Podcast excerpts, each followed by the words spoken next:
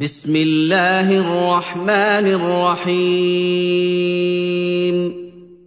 عبس وتولى أن جاءه الأعمى وما يدريك لعله يزكى أو يذكر فتنفعه الذكرى.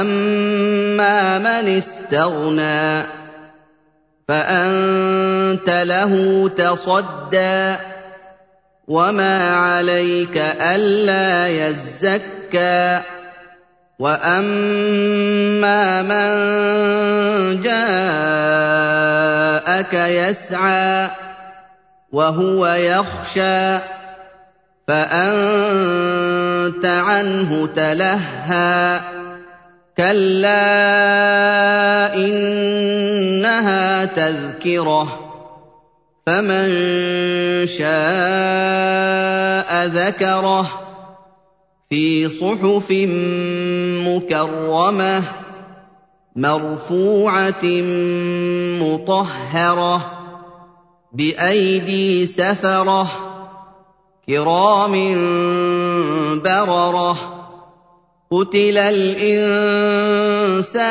مَا أَكْفَرَهُ مِنْ أَيِّ شَيْءٍ خَلَقَهُ مِن نُّطْفَةٍ خَلَقَهُ فَقَدَّرَهُ ثُمَّ السَّبِيلَ يَسَّرَهُ ثُمَّ أَمَاتَهُ فَأَقْبَرَهُ ثُمَّ إِذَا شَاءَ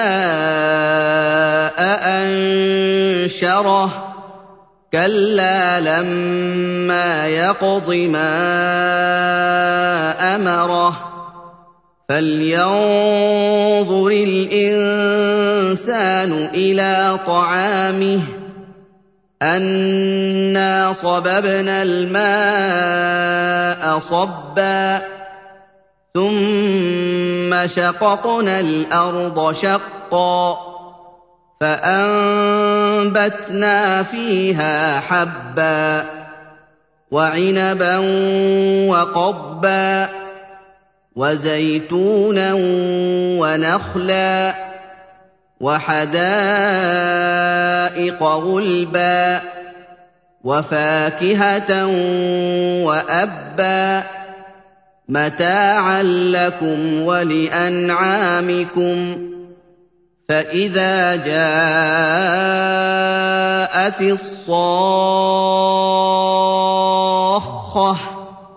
يَوْمَ يَفِرُّ الْمَرْءُ مِنْ أَخِيهِ وَأُمِّهِ وَأَبِيهِ.